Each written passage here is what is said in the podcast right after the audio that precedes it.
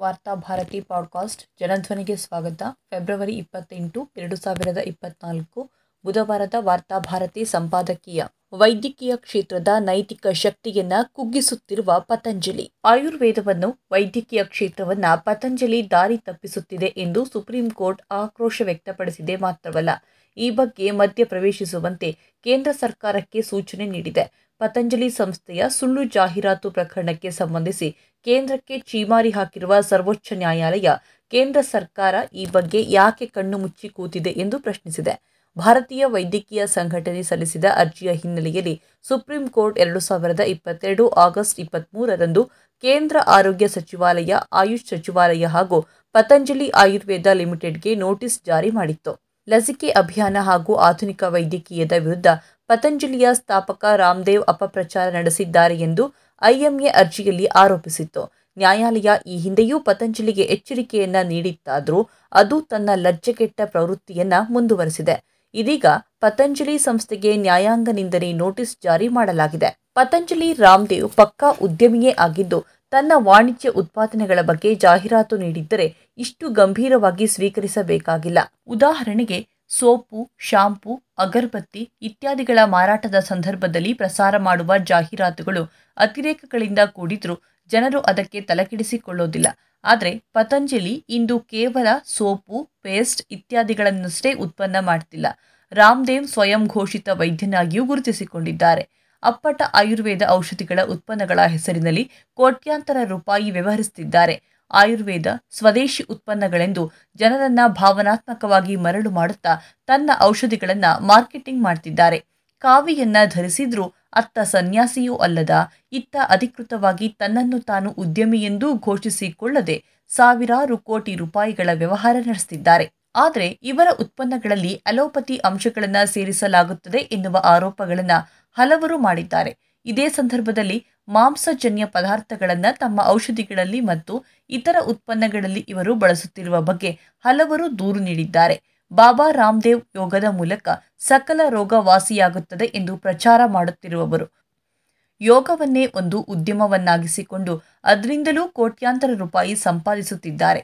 ಆದರೆ ಕಾವಿ ಬಟ್ಟೆಯನ್ನ ಧರಿಸಿ ವೈದ್ಯಕೀಯ ಕ್ಷೇತ್ರಕ್ಕೂ ಕಾಲಿಡುವ ಮೂಲಕ ಅವರು ಆಯುರ್ವೇದಕ್ಕೂ ಆಧುನಿಕ ವೈದ್ಯಕೀಯ ಲೋಕಕ್ಕೂ ಭಾರೀ ದ್ರೋಹವನ್ನು ಎಸಗುತ್ತಿದ್ದಾರೆ ಕೊರೋನಾ ಕಾಲದಲ್ಲಿ ಜನಸಾಮಾನ್ಯರು ಸಾಂಕ್ರಾಮಿಕ ರೋಗದಿಂದ ತತ್ತರಿಸಿ ಕೂತ ಹೊತ್ತಿನಲ್ಲಿ ಕೊರೋನಾಕ್ಕೆ ಔಷಧಿ ಕಂಡು ಹಿಡಿದಿದ್ದೇನೆ ಎಂದು ಪತ್ರಿಕಾಗೋಷ್ಠಿ ನಡೆಸಿ ಅಂತಾರಾಷ್ಟ್ರೀಯ ಮಟ್ಟದಲ್ಲಿ ರಾಮದೇವ್ ಚೀಮಾರಿ ಹಾಕಿಸಿಕೊಂಡಿದ್ರು.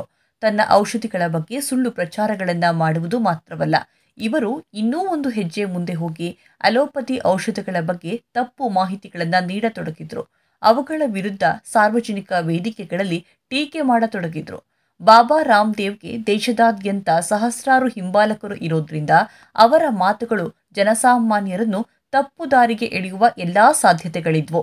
ಬಿಪಿ ಸಕ್ಕರೆ ಕಾಯಿಲೆಗಳನ್ನು ಗುಣಪಡಿಸುತ್ತದೆ ಎಂದು ನಕಲಿ ಔಷಧಿಗಳನ್ನು ಮಾರುಕಟ್ಟೆಗೆ ಬಿಟ್ಟಿರುವ ಆರೋಪ ಅವರ ಮೇಲಿದೆ. ಆರೋಗ್ಯದ ವಿಷಯದಲ್ಲಿ ದೇಶ ಕಳಪೆ ನಿರ್ವಹಣೆ ತೋರಿಸುತ್ತಿರುವಾಗ ಆಯುರ್ವೇದ ಉತ್ಪನ್ನದ ಹೆಸರಿನಲ್ಲಿ ನಕಲಿ ಔಷಧಿಗಳನ್ನು ಉತ್ಪಾದಿಸುವುದಲ್ಲದೆ ವೈಜ್ಞಾನಿಕವಾಗಿ ಎಲ್ಲಾ ಪರೀಕ್ಷೆಗಳ ಬಳಿಕ ಮಾರುಕಟ್ಟೆಗೆ ಬಿಡುಗಡೆ ಮಾಡುವ ಅಲೋಪತಿ ಔಷಧಗಳ ಬಗ್ಗೆ ಅಪಪ್ರಚಾರ ಮಾಡುವುದು ದೇಶಕ್ಕೆ ಮಾಡುವ ಮಹಾದ್ರೋಹವೇ ಸರಿ.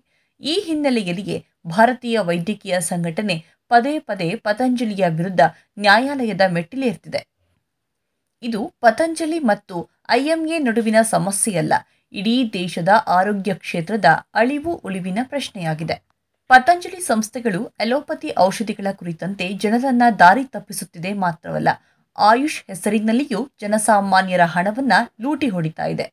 ಜನಸಾಮಾನ್ಯರ ಆರೋಗ್ಯಕ್ಕಾಗಿ ಸರ್ಕಾರ ಮೀಸಲಿಡುವ ಹಣದಲ್ಲಿ ಪತಂಜಲಿಯು ಬೇರೆ ಬೇರೆ ರೂಪದಲ್ಲಿ ತನ್ನ ಪಾಲನ್ನ ಪಡೆದುಕೊಳ್ತಿದೆ. ಸರ್ಕಾರಿ ಆಸ್ಪತ್ರೆಗಳಲ್ಲಿ ಬಲವಂತವಾಗಿ ಆಯುರ್ವೇದ ಔಷಧಿಗಳ ಹೇರಿಕೆ ನಡೀತಾ ಇದೆ. ಅಲೋಪತಿ ಔಷಧಿಗಳು ಸಿಗದೆ ಅನಿವಾರ್ಯವಾಗಿ ಆಯುಷ್ ಔಷಧಿಗಳನ್ನು ಪಡೆಯಬೇಕಾದ ಸ್ಥಿತಿಯೂ ನಿರ್ಮಾಣವಾಗಿದೆ. ಆಯುರ್ವೇದದಂತಹ ಔಷಧಿಗಳನ್ನು ಪ್ರೋತ್ಸಾಹಿಸುವ ನಿಟ್ಟಿನಲ್ಲಿ ಸರ್ಕಾರ ಅಪಾರ ಹಣವನ್ನು ಬಿಡುಗಡೆ ಮಾಡ್ತಾ ಇದ್ದು, ಇದರ ಬಹುಪಾಲನ್ನ ಈ ಸಂಸ್ಥೆ ಬಾಚಿಕೊಳ್ತಿದೆ. ಸ್ವದೇಶಿ ಉತ್ಪನ್ನ ಎನ್ನುವ ಹೆಸರಿನಲ್ಲಿ ಪತಂಜಲಿ ಸರ್ಕಾರದಿಂದ ಜಮೀನು, ಹಣ ಎಂದು ಸಬ್ಸಿಡಿಗಳನ್ನು ಪಡೆಯುತ್ತಾ ಬರ್ತಿದ್ರೆ ಸರ್ಕಾರಿ ಆಸ್ಪತ್ರೆಗಳು ದಿನದಿನಕ್ಕೆ ಬಡವಾಗುತ್ತಾ ಹೋಗ್ತಿವೆ. ಕ್ಷಯ ಎಚ್ಐವಿ ಕ್ಯಾನ್ಸರ್ನಂತಹ ಮಾರಕ ರೋಗಗಳಿಗೆ ಬೇಕಾದ ಅಲೋಪತಿ ಔಷಧಿಗಳ ಕೊರತೆಯಿಂದಾಗಿ ಜನಸಾಮಾನ್ಯರು ಸಾಯುವಂತಹ ಸ್ಥಿತಿ ದೇಶದಲ್ಲಿದೆ.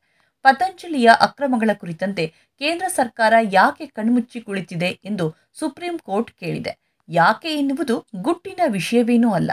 ಸನ್ಯಾಸಿ ವೇಷದಲ್ಲಿರುವ ರಾಮದೇವ್ ರಾಜಕೀಯ ವ್ಯಕ್ತಿಯೂ ಹೌದು.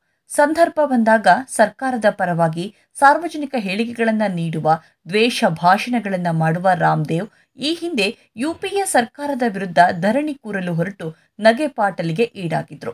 ಆ ಸಂದರ್ಭದಲ್ಲಿ ಸರ್ಕಾರದ ವಿರುದ್ಧ ಹೇಳಿಕೆಗಳನ್ನು ನೀಡಿ ಪರ್ಯಾಯ ಸೇನೆಯನ್ನ ಕಟ್ಟುವ ಬೆದರಿಕೆಯನ್ನೂ ಒಡ್ಡಿದ್ರು.